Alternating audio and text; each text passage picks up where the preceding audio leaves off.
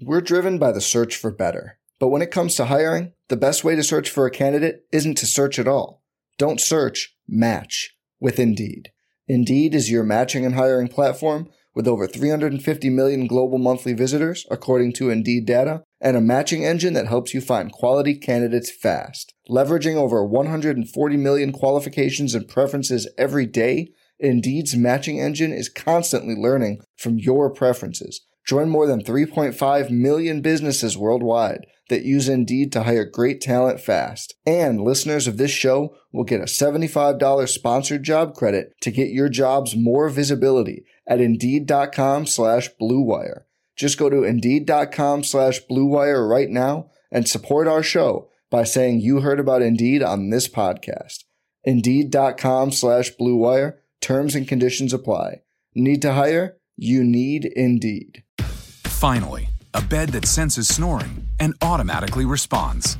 Meet the Ergo Smart Base from Tempur-Pedic, our first system that detects snoring, then automatically adjusts by raising the bed. Get your best sleep all night, every night. For a limited time, save up to $500 on select adjustable mattress sets and experience the deep, undisturbed sleep of Tempur-Pedic. Get full offer details at TempurPedic.com. You're listening to the Chicago Audible Podcast, changing up the way Bears fans stay up to date on their favorite team since 2015.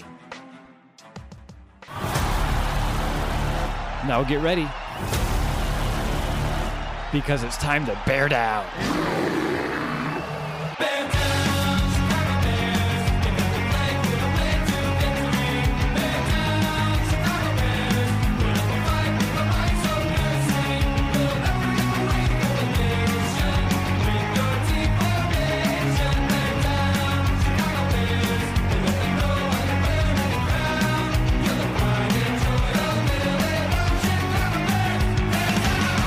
Welcome back, Bears fans, to another episode of the Chicago Audible. I'm Rosewood DeWitt, joined by my co host Nicholas Moriano. The two of us, we're here to wrap up our 2021 State of the Franchise series as we'll discuss the current status of the Chicago Bears secondary. We'll sneak in some special teams here at the end of the show.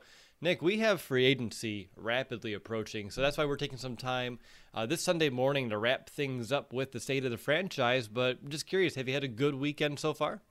Yeah, I had some uh, friends come down from Wisconsin, and we kind of just hung out. Went to a place in Rosemont that we're that we were pretty familiar with. Uh, Will when we were at the Bears 100 event, but just going down there, I always get reminded of that awesome weekend that we had. But it's been a good weekend for me. How about yourself?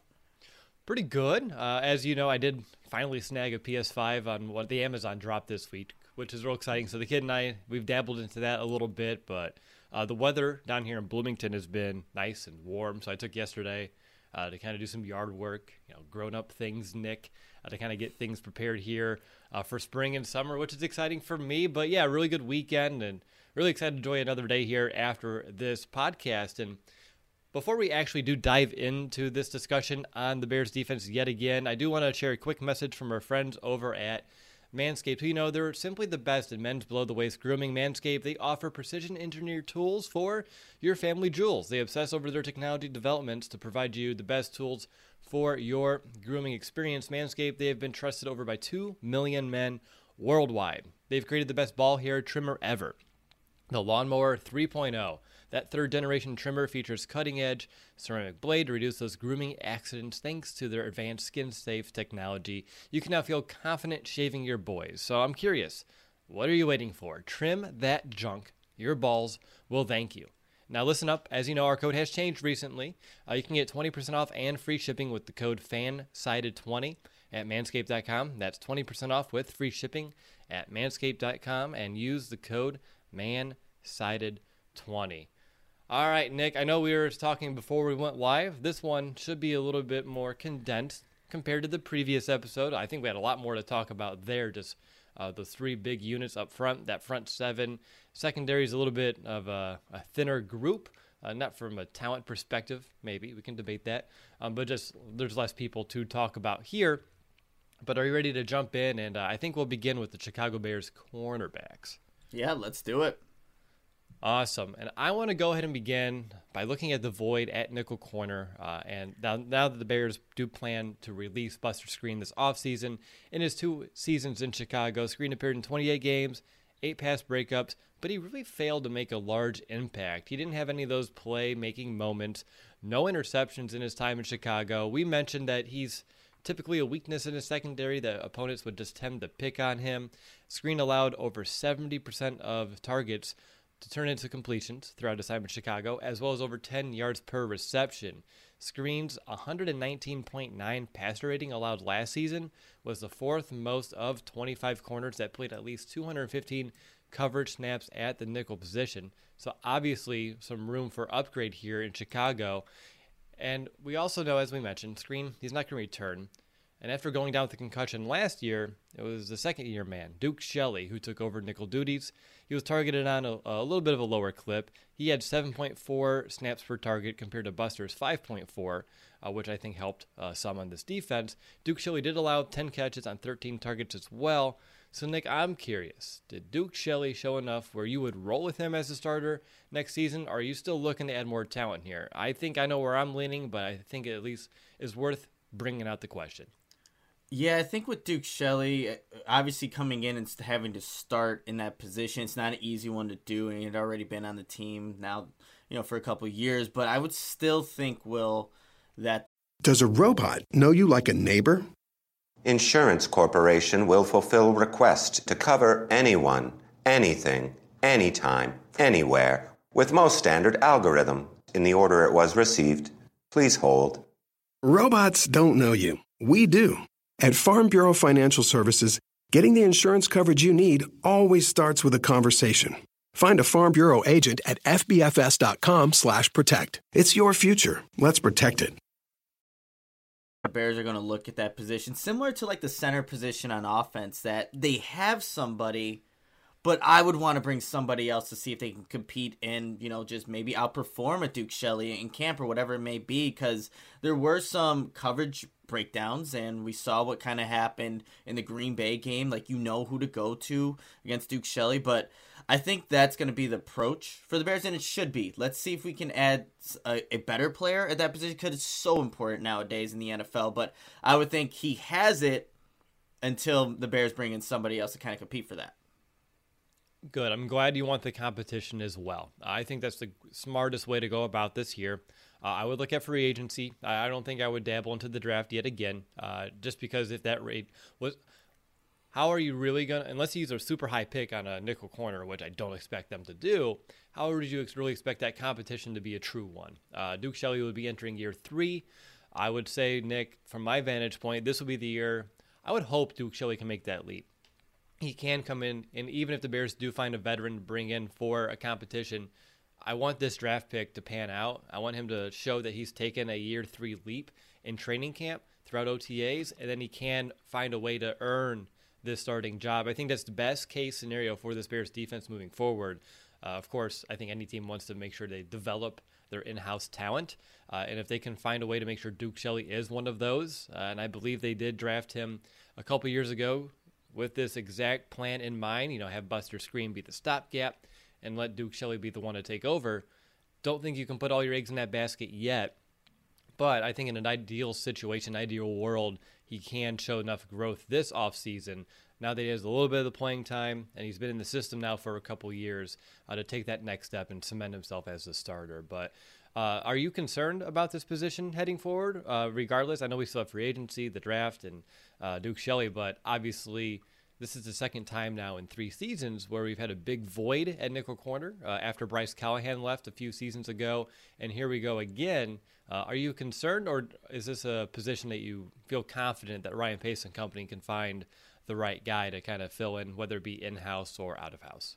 I wouldn't say I, am feeling confident in it, especially when you put the name Ryan Pace and trying to find replacements there. And ever since Bryce Callahan did go to Denver, it hasn't been the same at that position in terms of productivity and consistency. Like Buster Skrine had the one decent year, better than I think fans were expecting.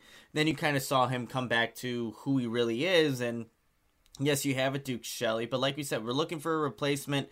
And I think it's going to be interesting how the Bears kind of approach this because they were to spend a what a second round draft pick or even third. It's like those need to be go, probably going to the offense. So yes, you increase that position by adding like a valuable player, and Elijah Molden from Washington kind of comes to mind if the guys are the Bears are going to pick a guy. But I would not I wouldn't say I feel confident in it. We'll have to see how the Bears kind of approach this. There's another guy on here that we'll eventually talk about that I think could be in that position as well. But yeah, confidence not the word I would use. Okay, it's, it's fair. I just wanted to kind of gauge your uh, your level here right now. Let's move on to the outside corner position. I want to begin with Kyle Fuller. He only allowed catches on 56% of his targets, which was his lowest since 2017. Uh, he also did allow the lowest pass rating out of all corners on the Bears last year. Not really that big of a surprise. Only one interception, six PBUs. Fuller is another one of those players, though, that you do hear about the Bears possibly either letting go, restructuring in order to kind of increase their cap space due to their restrictions right now. I'm curious, Nick, how should the Bears approach their 2014 first round draft pick? Yeah, I think you you want to try to retain Kyle Fuller as much as possible. I know there's been all the speculation with trades and what they could possibly do with him, but you if you don't have Kyle Fuller, yes, we saw what Jaylon Johnson could do, but he also got injured towards the end of last season, right? So you can't really count on him as of yet. And I think Kyle Fuller was the most consistent guy in terms of that coverage ability out of all all the secondary players. So it's a guy that you want to retain as much as possible. Just makes your defense a lot better. And I would like to see what Kyle Fuller kind of looks like if he has a pass rush. The, most of these second play, secondary yep. players, if they have a pass rush, because you jotted down the coverage percentage and what he was doing in terms of not allowing passes to be completed.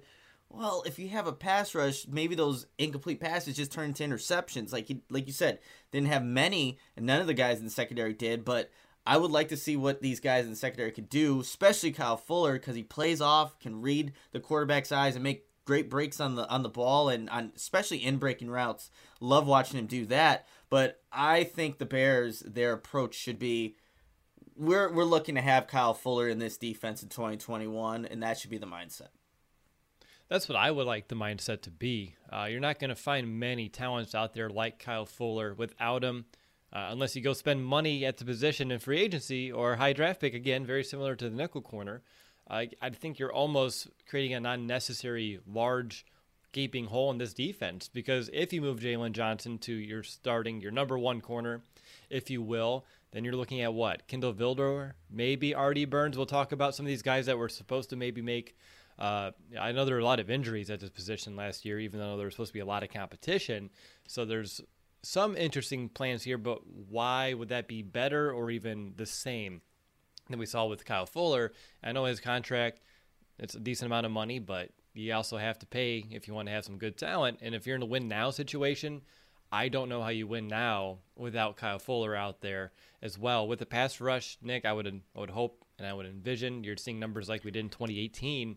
Uh, although he's not getting as many opportunities, you do see his targets uh, go down each and every year, uh, which I think is both a testament to him, uh, offense's understanding. Maybe you don't want to test Kyle Fuller. Maybe Buster Skrine's a good option. Maybe Danny Trevathan, someone to pick on. Heck, Eddie Jackson, the past couple of seasons, not a bad guy to pick on too. Unfortunately, we'll talk about him moving forward. But like you, I would like to keep Kyle Fuller on this team uh, for another season.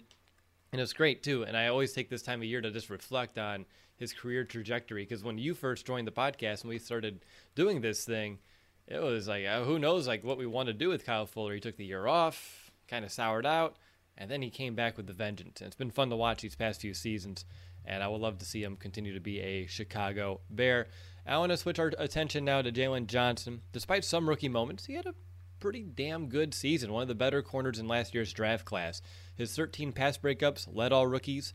His 56.9 reception percentage, which is catches per target, was better than any other corner taken last year. So, Nick, I'm curious, what are some elements in Jaylon Johnson's game that get you excited about you, year two? And I know we're both, and a lot of Bears fans were disappointed and perhaps slightly worried with yet another shoulder injury for him late last year, but still on the field, his potential remains like ultra promising. Yeah, absolutely. And actually, Will, so I'm in this scouting academy class, and one of the guys that I wanted to watch a lot of film on was Jaylon Johnson. So I, I watched maybe six full games of his tape just from his rookie season, and you split it up into these five categories and how you kind of diagnose and break down these players. But overall, really impressed with Jaylon Johnson, what he's able to do. One of the categories is mental processing. So in my low report here, I have, despite this being his rookie season, Johnson reacted quickly, trusted his eyes, and executed his assignment. Did so with confidence. Competitive toughness, mental toughness wasn't a question, able to recover after making mistakes. But this is the one consistency that I saw throughout his entire 2020 season where I need to see Jaylon Johnson kind of improve on. Effort on tackles was inconsistent throughout the entire season. We all can maybe think of the big hit against Green Bay where he lays out, I think it was Equanimeous St. Brown, just destroys him. But if you look throughout this season for Jaylon Johnson, his effort in trying to tackle, lowering his head, kind of missing on tackles, that was throughout the entire season. And sometimes on double moves, I want to see him kind of be able to not get as grabby at the top of the route. You didn't see him get penalized all too often, but that's an area where I think he definitely can improve. But athletic ability displays, I have here, displays the ability to turn and run with wide receivers, has good hands, feet to help him make plays on the ball, which obviously we saw throughout his rookie season. So a lot of the intangibles that you want out of a, a corner and just in his rookie season, a limited training camp, all these things – and there was supposed to be competition there. Johnson shined, and he's going to be a really good, consistent player. Just needs to stay healthy, needs to get better on the tackling and those double moves. I think he'll be a really good player. And I, what the Bears posted that number 33 post, like people wear 33. You have Charles Tillman. That I think Will you put. Uh, what about Jeremy Langford? But that was funny to me. But really good player. Really impressed. Yeah, I was like, wait a minute. There's one in between. Like you need to have that one that kind of does it dirty, uh, and then you can come back and clean it up. I like I like that assessment of Jaylon. I think that's really sound. I, I believe throughout my notes here, tackling was a big note for everyone. Uh, we have Eddie Jackson coming up, and I'm sure that's a note for him. And if it's not, then Nick. Uh... Finally, a bed that senses snoring and automatically responds. Meet the Ergo Smart Base from Tempur-Pedic, our first system that detects snoring, then automatically adjusts by raising the bed. Get your best sleep all night, every night. For a limited time, save up to $500 on select adjustable mattress sets and experience the deep, undisturbed sleep of Tempur-Pedic. Get full offer details at TempurPedic.com. Uh, we'll have to have a talk after this podcast. But when you're looking at this entire unit, uh, actually, real quick, did you have anything special you wanted to mention about Kindle Vildor? I think he's the last one here that uh, we can dedicate some time to before we get to pass play. I think with Kindle Vildor, like obviously he played on the outside. You know, Duke Shelley played on the outside in college, but based off uh, talking to the guy that he worked out with over the summer, he was training to play that nickel spot, and he also did that in training camp as well, just being vers- versatile. Uh, if Duke Shelley is not the guy at nickel corner, and they want to put maybe Kindle Vildor slide him inside, that's something where he's been training there. He didn't get a lot of op- opportunities in game time, obviously last year, but that's a guy that I really like just from the intangibles and just he's a little bit bigger than Duke Shelley. Even though credit Duke Shelley for making some pretty decent tackles when he was in game, um, in that Green Bay game and just um, against Houston as well. But I would maybe not you have to factor that into the equation i think. As the bears are kind of assessing who could play nickel corner i think kindle vildor could be in that discussion but obviously he got the reps at outside corner. The jacksonville game kind of showed uh, maybe some limitations but he's still a rookie but that's something just to consider as well. Okay i like that a lot. That's a, a good we didn't even mention maybe we'd have a, a battle between a couple of these younger dbs currently on the rosters. That's a really good point. I think his length is intriguing uh, as well from the nickel. It reminded me a little bit more of like a Bryce Callahan with that arm reach that he's able to have as well. Uh, so that's that's a neat thought there, Nick. Uh, when I'm looking at all the corners and just looking at maybe a high level of need uh, for improvement. Uh, I'm looking at nickel coverage as one. That's an easy one I could point to. Uh, but if I'm looking at every single one of these players, uh, just more big plays on the ball. Uh, and I think, Nick, you had on a good point earlier with the pass rush, uh, where if that's able to kind of get back to what we would hope it can be on this defense, then it should only make these corner jobs easier. Uh, some of these more uh, erratic throws or throws that may not be to wide open receivers due to having to be in coverage for seven, eight seconds. Uh, would also be a big benefit as well. So just more plays on the ball is what I'm hoping for. Uh, I don't think when you're looking at Jaylon Johnson or Kyle Fuller, there's not a. I mean, they can always improve, but there's nothing glaring that I can say they need to do this better. I, so it's more of a, having an opportunity with a little help from the front seven. So just more plays on the balls what I want to see, uh, which may not even be uh, something they can handle all too much themselves. But Nick, how about you?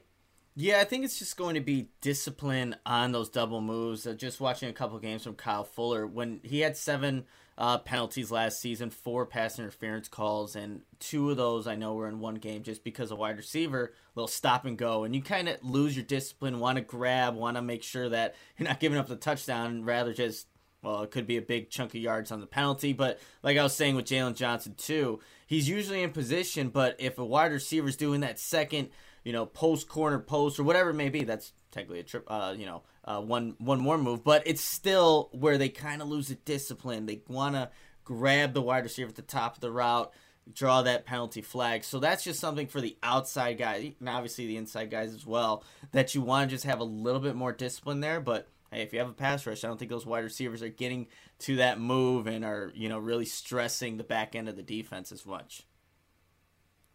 Good, good stuff there. How about your confidence level uh, for this unit as it stands today? Yeah, this is a tough one, Will. I mean, we don't have a solidified nickel corner. You love what you see out of Jaylon Johnson. Very consistent Kyle Fuller. I gave this, and I don't know if this is too high, but I gave it a seven for my confidence of what I'm kind of expecting out of this unit. I like look, I said I don't know what they're going to do at nickel corner, but I really like the guys on the outside. I think Jaylon Johnson is going to those pat those passes defended should be interceptions now. And Kyle Fuller with maybe a pass rush, I think you see him kind of revert closer to 2018, not not all the way there, but that's just two studs on the outside and you know, you got to figure out that nickel corner spot. I talked up Kindle Vildor, but I gave it a 7 and um, you know, I'm kind of hesitant about saying that, but I like the guys that the two outside guys. They just got to figure out that nickel corner. Very important spot. I'm giving it a 7 though.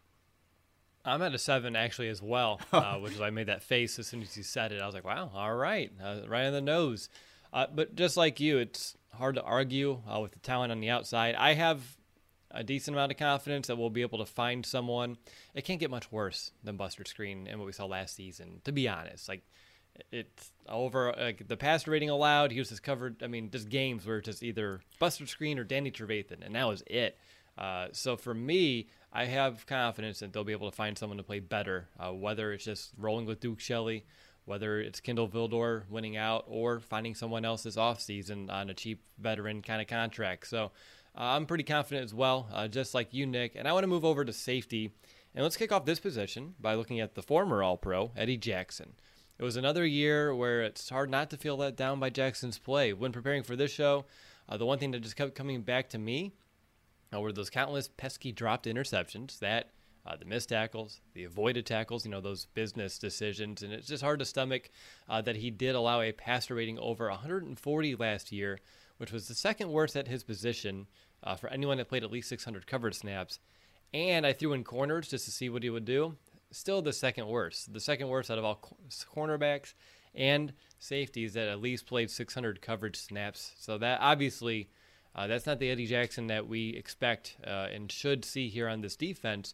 So, Nick, with Sean Desai taking over, can we expect, or at least hold some hope, that Jackson's play can trend back to what we saw either his rookie year in 2017 or maybe 2018 as well?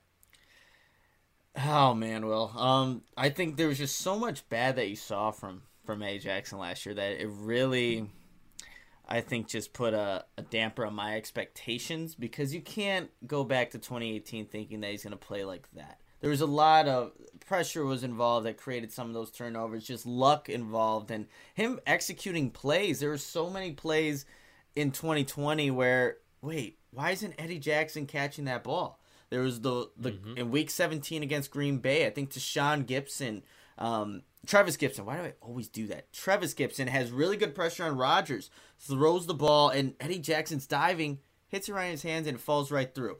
Then you also, it's a very similar play against Houston. There's pressure on Deshaun Watson. He throws the ball over the middle. Eddie Jackson can't complete the catch, get the interception, and it's just not the same playmaker that you're seeing. And then we all know about the tackling. The effort just was not there and just no. the the consistency of being able to bring guys down. So it was such a night and day difference from the all pro safety that, you know, just in that offseason was paid on average to be the highest paid safety, right? And you didn't see that translate and yes, if you have pressure, maybe think like it's like the corners, but there's just a lot of bad to where I can't can't have the the highest expectations. I think he's still instinctually has everything. He could be in the right spot. It's about executing though, and he just didn't execute last season. So my expectations are not going to be that high for Eddie Jackson. We have to wait and see with him. Yep, I'm lowering mine too. I think last season we thought maybe it was an anomaly. So then about this time a year ago, right, you know, he'll figure things out and he'll go back to that all pro level. Um, and I think that's what really is leading to some of my angst right now. Uh, just thinking about uh, him, his future, all that cap that he's eating up right now as well. Uh, so lowering the expectation. Uh, I know they're looking at potentially restructuring his deal, uh, which is uh, I think a little bit a little bit of elation, at least personally, hearing that because that's only going to help this team in a couple of different ways. And yeah, it's hard to really point at one thing or not. Hopefully, it's just a mental block that he's able to kind of work through when it comes to those uh, those plays where he's unable to really execute uh, to the level that we're hoping for uh, as well. But yeah, it's a interesting situation to say the least. I'll say this: the one thing, the biggest uh, thing that will help Eddie Jackson, I think, is Sean Desai being the defense coordinator. If there's one person that he wants to put in the right spot, it's going to be Eddie Jackson. Just knowing that he was a safeties coach, he's going to try to put. He knows he's a playmaker. He's seen it firsthand now hopefully like when he, you're calling defensive plays, you're like, well, how can Eddie Jackson impact this play in the way that he's capable of doing it? Maybe being that free roaming robber position in the middle of the field, let him make a play. Who knows? But I think that's that could be a huge addition. Just like the defensive line lost it, you know, a big one in, in Ro- Jay Rodgers, a huge addition could just be Sean Desai being the defensive coordinator, hopefully putting Eddie Jackson in the right plays. But like I said, wait and see with him. But maybe that could help. Yeah, his coverage is one, and I really hope we don't see the same issues with his tackling, his lack of effort on those tackles. Uh, I need to see him be more aggressive, being able to attack downhill. Saw that a lot early on in his career. He needs to get back to that. We need that kind of play out of Eddie Jackson moving forward.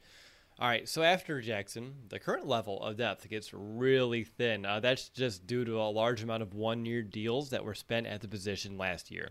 Uh, I know that we're going to decide the fates in pass or play, so let's just kind of look at Tashaun Gipson here.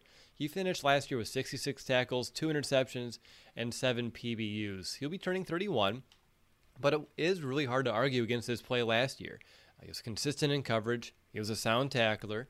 Eddie Jackson allowed the second highest passer rating, as I mentioned. Gipson, he ranked 32nd, so right there in the middle. Nick, I gave Gipson my underrated player of the year award. He wasn't talked about a lot last year, but still a very solid player. Uh, after some more time to kind of digest it and go back and look at the film, what did you like? Anything you did not like? And just any other further thoughts that you would have on Gipson right now at this point? And again, we're going to determine his fate in pass or play. Yeah, the big thing with Sean Gipson, why they had brought him in, was I think his ability to make plays on the ball. And he had just the two interceptions. And then there was the one play I can't remember the game, but it looks like Tashaun Gipson is swatting at the football instead of trying to intercept. Maybe it was the Rams game yeah, he, over the he middle. Hit, he hit L one instead of triangle. Yeah, he pressed the wrong button and you know just malfunction there. But that's the one area where maybe I was disappointed because you knew his track record. He could make make those interceptions. Well, you look at A. Jackson, no interceptions. He had the two for for the the safeties there, but the consistent play it reminded me a lot of what an Adrian Amos brought to the Bears defense, where you didn't have to worry about him. Sound tackler, consistent. He's not um, a liability, and that's kind of what you wanted from that opposite position of Eddie Jackson because you were hoping he's the guy going to be the guy. So that's what I really liked about Tashaun Gipson. And being a veteran, he knew what he was supposed to do, his place in the defense, just responsibilities. You didn't see those mistakes really from him. Were there a couple bad angles that you know both safeties took in that Atlanta game that really I, I could just vividly remember? Of course, but I think throughout the course of a season, being year one, you you like what you saw, and I would be, uh, you know, we won't I won't get to what what they should do yet, obviously in pass or play, but it was it was good. It was it was a good decent season from a veteran safety, and you just wish you saw more of the productivity uh, uh, in those turnovers and things like that. But I, I liked how Tashaun Gipson played. Yeah, two more interceptions than Eddie Jackson. Hard to argue against that. I think he also uh, had like the assist on a couple. I think a few of those PBUs were the ones where he was able to make a break on the ball. Then you're looking at you know someone else being able to pick that thing off. Uh, so those are plays as well that may not show up can you know correctly on the stat sheet in terms of the overall impact. Um, but those are moments that stick to my mind as well. Uh, and I like the Adrian Amos uh, type of comparison, a little bit of a different style of player. Um, but in terms of the level of, as you mentioned, consistency, uh, very uh, identical. And it's just inter- interesting because we went through countless post game shows, and I wasn't going to go back and try to listen to every single one. That just take too much time. We barely talked about him because he was like that much in the mix, but not making huge plays, but still someone that at the end of the year, you're like, wait, he had 66 tackles, he had those seven PBUs, those two picks it was quiet, and sometimes quiet's not bad. And I know we can probably sound, you know, sound like we're beating a dead horse here, but pass rush, if he's back next year, should only help him yet again. Uh, anything else on Gipson before we move forward? No, I think um, again, I I'm all for the Bears defense having that kind of consistency out of that opposite safety position because you have so much resources and money allocated to Eddie Jackson that you don't need mm-hmm. to go and spend more money to get more productivity out of anybody else or anything like that, you'll take that on the defense. Not everybody can be a superstar playmaker. And, you know, Eddie Jackson wasn't even that last year. So I'm all for that level of consistency from that safety position. Mm, he wasn't great. He wasn't like a pro bowler, but I think he was above average to good. And I think that's, like you said, kind of what you are hoping for, unless they want to invest a draft pick at this position instead of going this free agency kind of band aid approach uh, that they've been doing with Ha Ha Clinton-Dix and now Tashaun Gipson. That may be something to look toward here, maybe this offseason, next offseason. We can talk about that here. But yeah, uh, I liked what I saw out of Gipson for sure. And I'm glad he didn't do a Trevis here, so that's great as well. I know. I gotta gotta get that out of my mind. I don't know why I do that. If you just say T, you know, hey T or T Gipson, you're good no matter what. That's true I'll get the names figured out someday. I almost feel like we've had this conversation like verbatim on, on this show previously. Interesting. All right. Uh, last week or earlier this week, last week. I don't know. It's Sunday. It makes those weird. Uh, but with the defensive front seven, uh, we kind of did hold off on some of the depth to discuss it more during passer play. And I'm looking at like Deon Bush, uh, DeAndre Houston Carson, Sherrick McManus. I feel like it's, and well, Gipson, who's up as well. Uh, I feel like it's fair to maybe wait to talk about those players until passer play again. How about you? I'm good with that. All right. So when you're looking at safeties, uh, when I'm looking at a big area of need, uh, angles to the ball. Uh, I think you hit on that one. It was on my list. Uh, more aggression, playing downhill, and finding ways to, like the corners, uh, make more plays on the ball slash takeaways. Uh, so those are just items or maybe a wish list uh, for me looking into next season. But how about you? What are some areas of need that you want to highlight? Well, I think prior to the 2020 season starting, we did, you know, like projections. I want to say like a bold prediction for me was that these two safeties would lead the league in, in turnovers and intercept. I want to say something along those lines. I can't quite remember exactly what it was, just given their track records and you know just a bunch of other things. But they need to be whether whoever is maybe opposite of Ajax and need to be productive. And I know you mentioned that, but that needs to be something that this Bears defense has is capable of doing, can execute to make those kind of plays because it is game changing. You can see how good of a unit this can be when they have that productivity from from the safety position. One just very consistent and one just a stud. And I think Eddie Jackson still has a lot of those qualities, but man, it, it needs to happen because obviously I, I had way too high of expectations. But we'll have to wait and see who actually is Eddie Jackson. If they can get to that level of play, again, Sean Desai I think is going to be huge and what you can see from the safeties um, this next this next season. Maybe we see more of those safety. Like we don't see a lot of the times where the Bears blitz in general, but there are a couple times in just 2018 you saw Eddie Jackson even come off the edge. Like it's like things that are a little different, but maybe you see more of those creativity and when it comes to the safety position. But it just needs to be more just playmaking, kind of game changing plays. I'm I'm down for more wrinkles uh, with your coverage and utilizing your players in uh, in different ways. I think that just makes your defense more dynamic, and it keeps an offense guessing. And anytime they have to second guess what you're doing, that hesitation, uh, I think, is getting bigger and bigger in the NFL when it comes to uh, trying to stop some of these uh, these very proficient offenses. But looking at this position uh, in confidence, I'm at about a five, five and a half uh, when it comes to my overall level of confidence here. Uh, I don't want to rehash everything, but uh, obviously uh, Eddie Jackson hasn't been performing to the level that we expect. Don't know what that should expectations even be at this point. And then we are do we are down a starter right now as as well as a lot of depth. Uh, I'm confident that there'll be a lot of players that you know either coming back or they'll be able to bring in that will keep it uh, pretty much status quo uh, for the most part, uh, but still a little concerned about uh, E. Jackson, what his future may look like this season. Uh, so that's kind of where I sit. How about you, Nick? Yeah, I gave them a six. Um, I think the biggest. I'm going to keep rehashing this, but Sean Desai maybe it's just the the thing that these safeties need right now to make the plays to get to being productive again. So I gave him a six. So I have to figure out what they do in terms of that depth and, like I said, who's playing opposite of A. Jackson starting opposite of A. Jackson. But I gave him a six. I think they do have a bounce back. I think like a lot of these positions on defense, they have a resurgence for this 2021 season, I believe.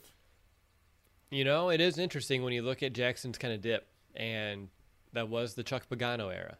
So maybe a big part of the conversation, a big reason why Sean Desai was promoted uh, instead of someone else coming in was him and Nagy having some of those conversations. Like, how do we get the most of our playmakers? Jackson obviously included, and Desai does have a you know a strong plan or a strong belief that he can kind of get back to what things were like a couple of years ago because uh, he's been here through both those 10 years Fangio Pagano. So certainly I think he can help find whatever that that special secret sauce or whatever that you know that extra motivation can be or that right coverage for Eddie and just that mindset. I think a lot of it looked like mindset at least from our vantage point uh, so I do think that it could be a, a, sneaky underrated element there, Nick. So I'm glad he hit it one more time. All right, final round of passer play for the 2021 off season. Uh, let's go ahead and I'll begin with uh, Michael Joseph. Uh, Michael Joseph, uh, pass play, and your face I think says it all. Yeah, it's just a guy that you don't you don't quite remember that he's actually on the roster, practice squad, wherever he's at. But the Bears did like having a lot of that cornerback depth somewhere on the team, whether it was a practice squad or you know having mm-hmm. backups there. I'm still gonna pass on Michael Joseph. I think maybe later on you'll see his name resurface on the Bears. Somehow they re-sign him to you know the practice squad, wherever it may be. But I'm gonna pass on Michael Joseph. I'm passing as well. Uh, I feel like he's been around for you know a few seasons now, around that practice squad level, and he hasn't been able to take that jump They've been drafting around him, and I think it doesn't make sense to keep bringing him back unless they think he is a really strong practice squad player. And I know they have their own value uh, as well.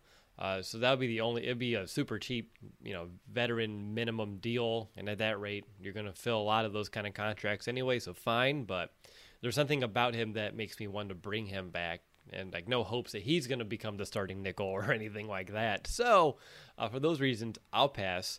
Let's look at Artie Burns. Never even got to really see Artie Burns. Uh, came in last year from the Steelers uh, over the offseason. He was supposed to be a part of that big battle uh, for the cornerback position as well. He got hurt. Uh, I know Tre Ro- Ro- Roberson, yes, Roberson got hurt as well. Um, but with Artie Burns, would you give him another shot? You know what? I wonder if the Bears are going to see like how a Barkevious Mingo played, being a former first round draft pick in the system, was able to do some good things, and Artie Burns was fight was starting at times in camp and say what you want of like what that actually means but he was there until he went down with that injury i thought he would actually have a chance to maybe begin the season uh, as a starter and then the season ending injury happens but i'm going to say the bears give us another shot um, and I'll play him. I'll, it's obviously be really team friendly. You're a former first round draft pick, couldn't make it with the Steelers, and now you're an injury away. Like it can't be a very significant amount of money. And if the Bears initially thought this would be a competition with him, well, I, I'd kind of like to see what that looks like. Obviously, it's Jaylon Johnson's job. It's that's solidified, no questions asked. But it might be interesting just for depth wise, and obviously Jaylon Johnson having the injury last season, what you could do with a guy like that. So I'll play Artie Burns. I am too. Uh, talk about cheap. Uh, last year he signed a one-year deal worth about a million bucks. It's he can't. He doesn't have any leverage to bring that up, uh, and so I feel like if the Bears liked him enough last year, and and again you don't hear about him. He was around the building. He was around the, the team still, just in a not a, a face kind of capacity. We didn't really get to have any insight on how the type of person and player he was still in that locker room. If they like him and he's a good culture fit, and they believe that he could still provide a lot of value at this position, fine. Uh, bring him in for another one year, one million deal. Uh, see if he can find himself on this roster. Uh, I know uh, Tre Roberson signed a two year deal, so he's going to get another shot, at least coming back to camp as well. Um, that's another interesting situation to think through, too. Uh, what about Sherrick McManus? I feel like he's on this list every single year, and every year I say play him because I want his entire NFL career to be uh, you know, completed here in Chicago. And of course, I think he's wanting to play. I, I, the only issue I have, I guess, this year compared to other years is his injury history is uh, starting to kind of add up here for uh, Mr. McManus. But it's hard to, uh, I don't know. I, I guess this is more personal than business for me. I want him to stay. Yeah, absolutely. Going into year year twelve, uh, you Wow. know that's a achievement in itself. Just lasting as long as he's had with you know each of the different Bears coaching staffs, uh, that is an amazing achievement. And the injury last year, uh, if I believe, was like a broken finger, right? So it's not anything like ligament damage that would. Um, and I think there was a couple of injuries that he actually sustained throughout the season, but his latest one in November was like a broken finger. So maybe the Bears look at this, and obviously he's such a good presence to have in the locker room. Just knowing what he he's he's great on special teams, but as an actual you know safety that he would have to play or like that that dime in the dime packages, if he were to be the guy, you could definitely get someone better. But I'm like you, Will. I want him, I want Sherrick McManus to stay. However they got to do it, let's keep Sherrick McManus in Chicago, uh, 12th season, and maybe after that he can call it quits. But yeah, I'm all for it.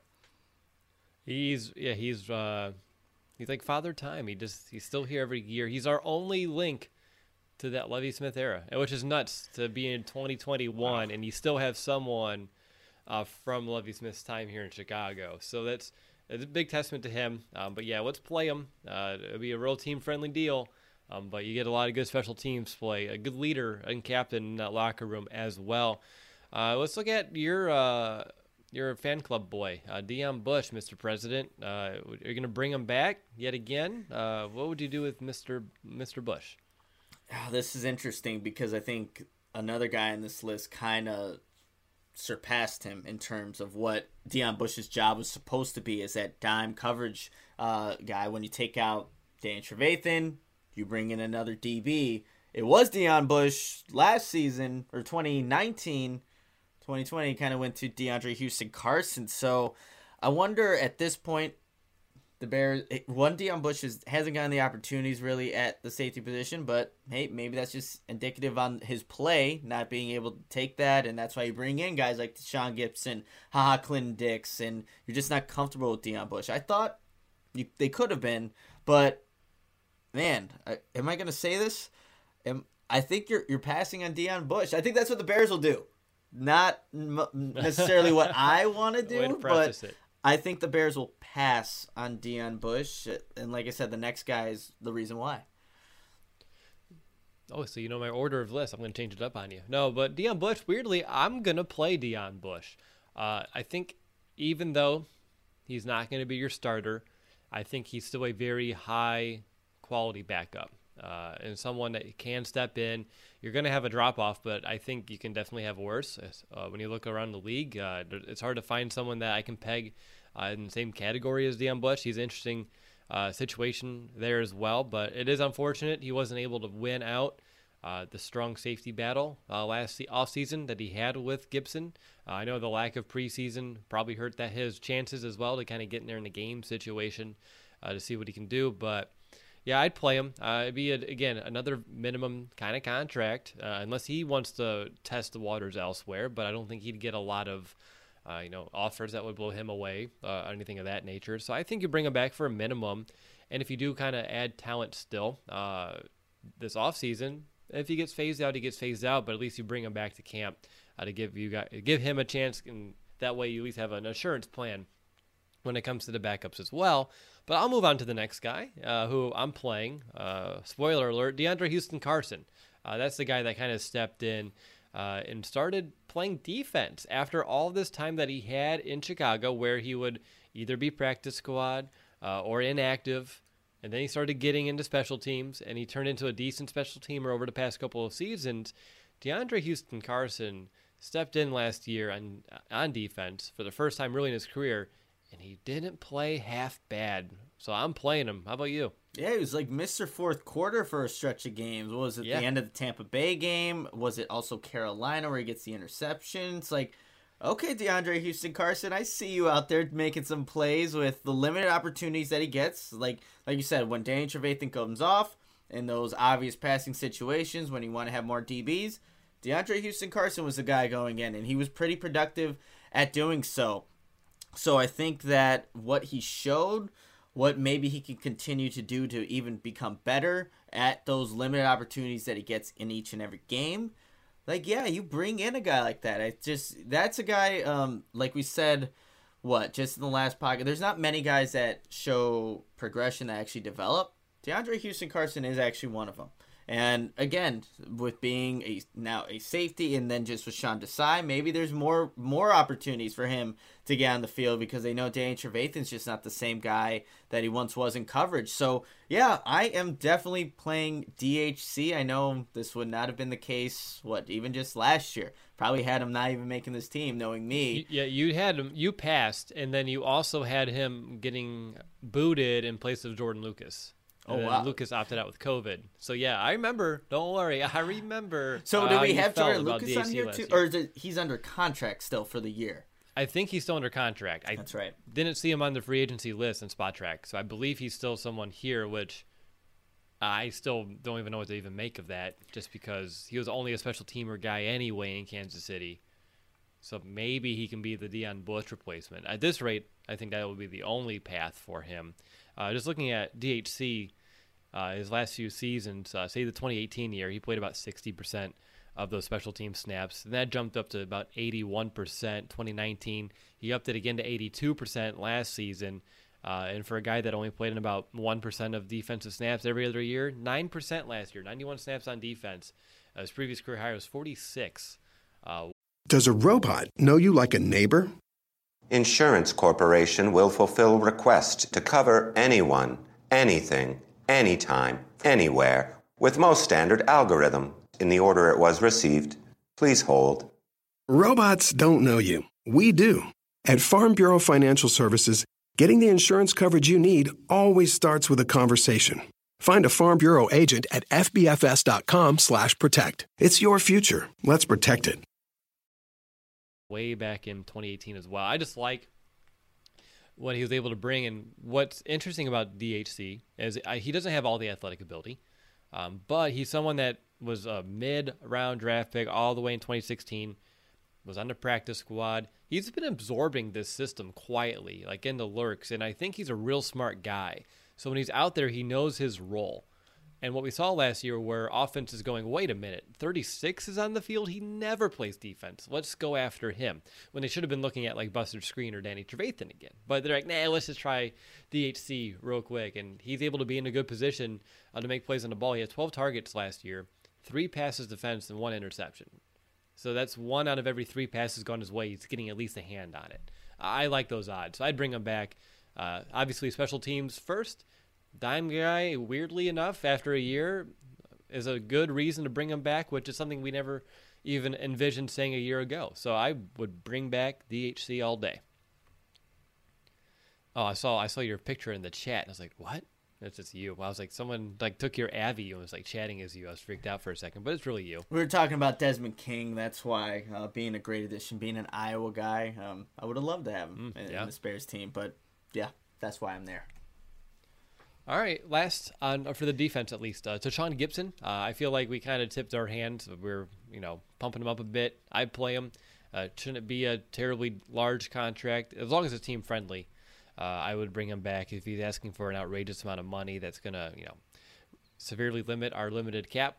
Then you have to look at some other options. But I feel like he's going to want to come back to Chicago, and I would like to have him here. So I would play Tashaun Gipson for every reason that we mentioned earlier in our discussion. Yeah, and the thing is, like, are the Bears gonna do a one and done for the past three? This would be the three years. Three years with Ha Ha Clint Dix, Tashaun Gipson, and now another guy. I think they're just gonna roll with Tashaun Gipson being the the opposite safety of Eddie Jackson, just because it's familiarity. Um, obviously, That may help Eddie too. Exactly. That ex- exactly will. So I think that will factor into what the Bears' decision is, and I don't think Tashaun Gipson's really looking for a big payday at this point of his career, right? And no one's going to be willing to do that. So I think the Bears will play Tashaun Gipson. Okay, now I have nothing in my notes here. Uh, so if this is a little, uh, if I miss something, just let me know, Nick. But real quickly, state of the franchise special teams. And I think almost you do pass for play because we can look at every position here. And I think there's a hole almost around the whole horn. So uh, let's start at punter, Pat O'Donnell. He's up for another contract again, uh, which feels like every year, but he actually had a two year deal. So it has been a couple of seasons. Would you pass or play on uh, Mega Punt? Uh, I would still keep him here for what it's worth. So I guess real quickly, I'm going to say play. I'm going to say play as well. Um, I don't think like punter's the biggest kind of need for this team. And then you don't need to make another uh, another position where the Bears are looking to upgrade at punter. Like Pat Down does a decent enough job, and you know I think was you know pretty good last year. So you can bring him back, and you'll be just fine. He's been fine his whole time in Chicago. It's it's you don't need. He's somewhere in that middle average. He's not going to be like a top five guy uh, in terms of like his average, his net. The net I do think could be more coverage issues that we saw last year as well. Uh, but I thought he's gotten better, at least what we saw last year. And unfortunately, the offense gave him some shorter fields to punt with, meaning they didn't go well when they didn't go three and out. You know, you're conceding around the you know midfield. But I thought he did a better job of ball placement and getting those balls down inside the 20 uh, that we have seen in previous seasons. I know that's always been a weird gripe of mine, um, but just kind of rec- uh, recollecting on last season, I thought he did a better job of downing those balls inside the 20 uh, to give those offenses longer fields uh, instead of giving those touchbacks. So I think that's always a, a sneaky critical element of a punting game that, again, is punting. Not everyone's going to talk about it. This is not a punting podcast, but I would still play him as well. Let's move over to kicker, uh, Cairo Santos, Would you pass or play on Santos, little helper. I like that. I, I would play Cairo Santos. Um, 27 straight field goals, and also the one in the wild, the one uh, attempt that he got in the wild card game against the Saints, and I think that's a position where the Bears found somebody uh, unexpectedly found somebody because we thought Eddie Piñeiro would be kind of that guy, but his injuries allowed Cairo Santos to get another opportunity to show that he is a good field goal kicker. He had a nice stretch in Kansas City. Injuries kind of stopped that from being anything more, but he really showed that he was arguably one of the most reliable players on the Bears last season. Offense, defense, especially Cairo Santos. Since week three, the 50 yard attempt that he had on the first drive of the game against the Atlanta Falcons, ever since he missed that kick, he didn't miss a single field goal for the rest of the season. And that's that's what you want to have out of your kicker. You felt like I, I keep saying on this podcast many times, like I felt good about Cairo Santos every time he was going up to make a field goal attempt. The, the thing is, how much money are you going to be willing to allocate to the kicking position? There's a bunch of kickers in recent year or this past season and then even last year that re-signed some deals. Like if you look at Jason Sanders from the Miami Dolphins, signed a five-year, twenty-two million dollar extension. Graham Gano from the Giants, three-year, fourteen million dollar extension. I was talking um, to um, Brad Spielberger from PFF about like what he thinks. What does a extension kind of look like for a Cairo Santos? And he said possibly four years, seventeen to eighteen million dollars. And uh, again, it's a it's commit it's an investment, but I think it's worth it just given what the Bears had gone through with the kicking position prior to Santos, and you know it, it just wasn't pretty. It's interesting uh, because you never know if he found that you know capture that magic just for last season, and how kicking goes, or players as we know, things can change. Uh, I would play him. It's hard to say no uh, to a guy that broke a bunch of franchise records last year for consecutive kicks made. It's really just hard to say, no, we'll find someone else when we know how hard that can be. So when you do have someone and they're proving it to you, I'd bring them back. They should, not that it would mean too much more, but if they do downsize instead of paying two kickers for a season, they can always reallocate some money and pay one. Um, but although the price point for the one still may be uh, a little bit higher, we've seen Ryan Pace in the past, uh, know, promote with from within or uh, reward good play on some of those prove it kind of deals, and this could be another case of that. What about Eddie Piñeiro though? He's up for a contract. If you're gonna pa- uh, play one, are you passing on the other, or are you gonna bring back two kickers again? Um, I mean, I wonder how much a contract for Eddie Piñeiro would actually be at this point, but I'm I'm almost for passing on Eddie Piñeiro just because of what we saw from Cairo Santos. He was supposed to be the guy, Will, but it just never never really happened. If the de- if the deal comes in, it's it works for the Bears, works for Piñeiro, but I feel like he wants to get his opportunity. He just hasn't really. He, he kind of obviously he had it last season, but injuries again. So I think that's what he's going to be looking for. So I'm I'm going to pass on Eddie Piñeiro. I would. Uh, if you play one kicker, and kicking is a lot of confidence, I think the best vote of confidence is saying, you know, sayonara to the other one on this roster and say, hey, you're the guy. You earned it. Let's go get it. I, I think that would that would be a big. Not that he maybe needs a boost after what he was able to do last year for Santos, but I think that'd be a great uh, way to show some appreciation and, and still a deeper level of confidence in your kicker. Uh, and and for this franchise, I think that would mean a lot.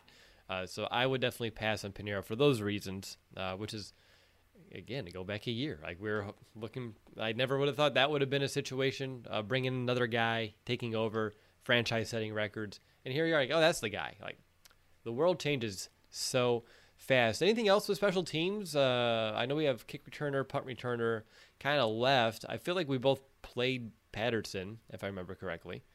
So I feel like if we both played him for our running backs episode, it would just carry over here.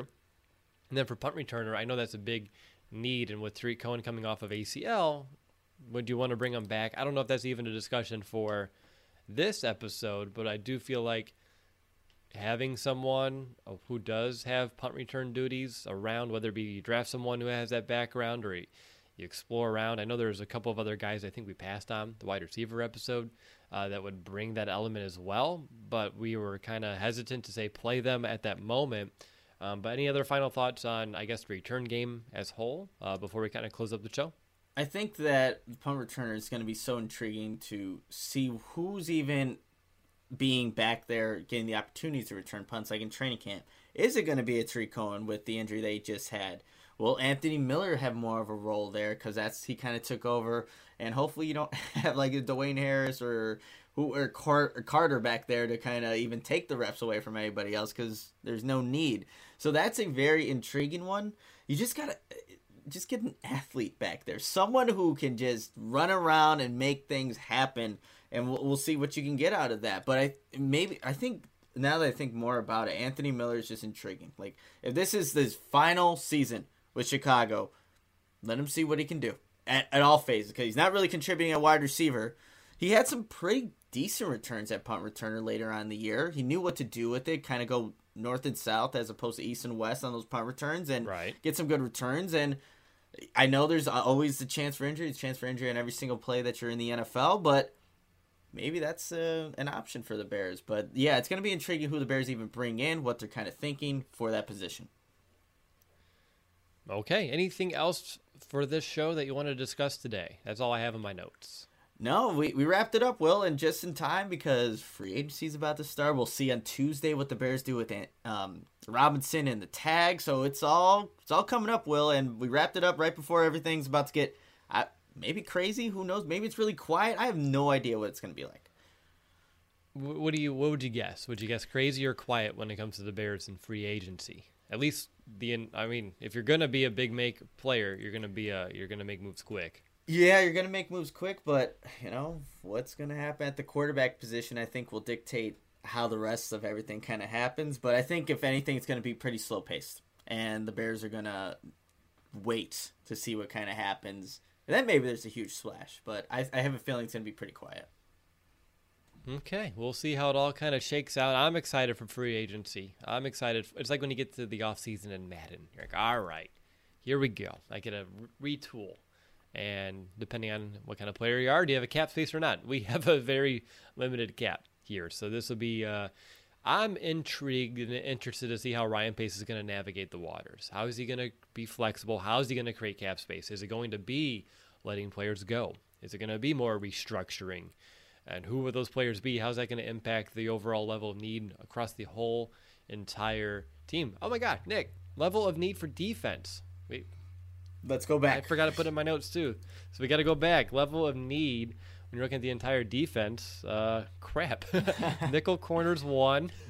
Nickel corner would be one. You have to think that, well, if they don't bring back Tashaun get like safety is, is, another one. If you don't bring back Deon Bush, defensive line though, the same same situation with all those one year deals last year. So we're thin there, as we mentioned. So defensive line's big.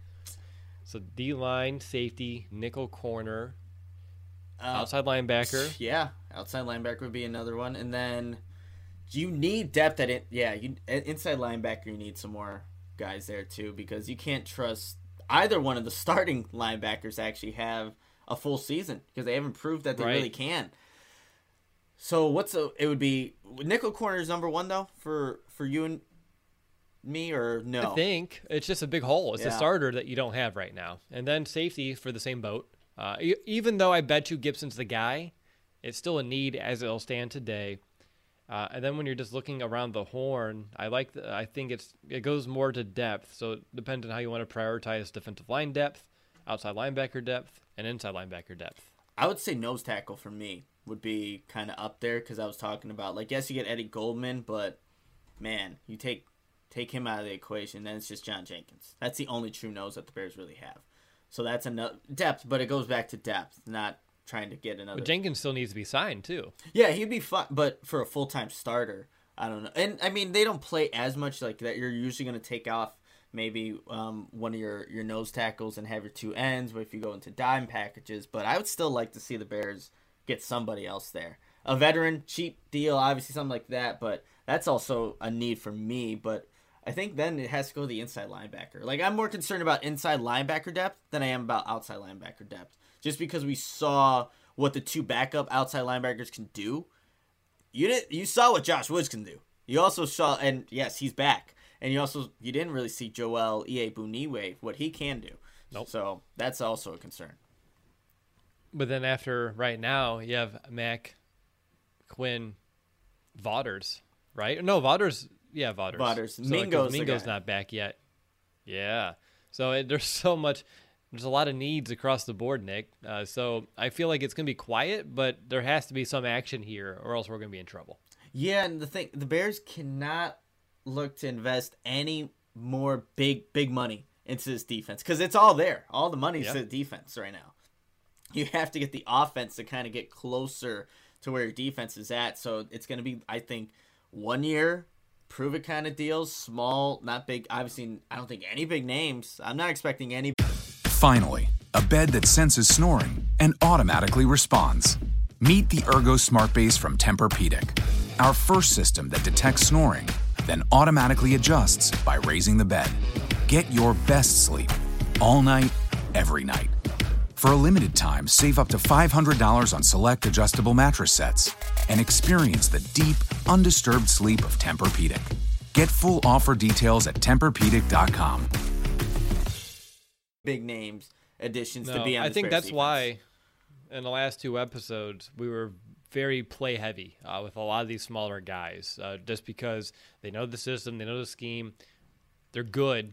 You can bring them back on those smaller deals yet again, and I think they would want to come back. So I think that's why we went that route because you can't look into free agency and land in, you know, big free agents at all these positions. And again, we're looking for two starters, which will one of him here, Gipson will probably come back. Nichols, the really, I think, the true big who's starting kind of question and then it just goes to depth. And again, prioritizing depth is uh, probably a good discussion we can continue to have because you kept mentioning inside. I'm get I get concerned with outside linebacker, just because we again even though it's not a big need because of like you have two starters. Is Robert Quinn technically a, you know a quote starter quality player at this stage? Who knows? Yeah, the thing. Well, the only thing with that is that they were Mack and well, Mack was going through an injury. He was, but Robert Quinn and there's speculation whether or not he was. I don't even know if he was injured. I think it was just an excuse to cover up. But at least they were available. The other two, in, the inside linebackers at points in the season were were kind of not because of injuries and things like that. And I just don't like. I'm just not confident with that group behind them. Like you can't have Josh Woods, Joel Iyiegbuniwe, or Manti Te'o play big time minutes for extended periods of time. It's just not going to be good. I can't disagree uh, with that point at all. But I'm going to go ahead, Nick. I'll close the show. I'm excited for free agency, seeing how it's all going to shake out and break it down with you, uh, and kind of get the set, sta- the stage set for the draft as well. So big couple of months here, uh, which is exciting because it feels like when the season ends, you're never going to get here, and then you do. Uh, so I'm excited to kind of get on to this next milestone of our off season. I want to thank everyone who's able to watch this live here this Sunday morning. Of course, if you're listening to the podcast as well, big thank you to each and every one of you around the entire globe. Up next, Nick. When what? Hold on, well, I don't have that in front of me. Does free agency start the end of this week or is it next week? I feel like it's next week, right? What's today? Today's the seventh. just... Today's is March the seventh. I know. I, I'm going through again some life changes over here, so I'm a little frazzled and my days are all screwy as well. March 17th. So we have 10 so we days. have 10 days. So we got to do a primer. It's 4 p.m. Eastern Time on March 17th is when free agency will start. So got some time, but it's going to be here like like that. So we have to exactly so we have time to do a priming episode uh, which i love those because that's when we can kind of we did a lot of in-house looking and now i can look around the nfl and see like who could we bring in if we don't bring in this depth and come up with a good plan uh, each of us to kind of attack the free agency period. So that's exciting for me. That's what's going to be up next, unless any big breaking news happens before then. Uh, so we'll talk to you next time. But until then, bear down, Chicago. Bear down!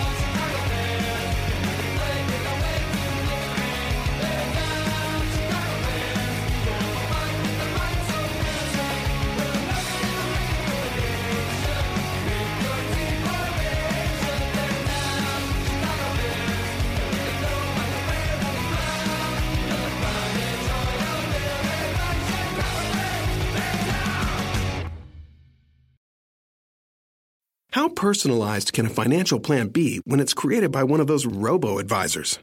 Plugging in standard algorithm to calculate insurance need and future wealth of random human client. Robots don't know you. We do. At Farm Bureau Financial Services, getting to know you always comes first. Together, we'll create a financial plan based on your specific goals. Find a local Farm Bureau advisor at fbfs.com/protect. It's your future. Let's protect it. We're driven by the search for better. But when it comes to hiring, the best way to search for a candidate isn't to search at all. Don't search, match with Indeed. Indeed is your matching and hiring platform with over 350 million global monthly visitors, according to Indeed data, and a matching engine that helps you find quality candidates fast. Leveraging over 140 million qualifications and preferences every day, Indeed's matching engine is constantly learning from your preferences Join more than 3.5 million businesses worldwide that use Indeed to hire great talent fast. And listeners of this show will get a $75 sponsored job credit to get your jobs more visibility at Indeed.com slash BlueWire. Just go to Indeed.com slash BlueWire right now and support our show by saying you heard about Indeed on this podcast. Indeed.com slash BlueWire. Terms and conditions apply. Need to hire? You need Indeed.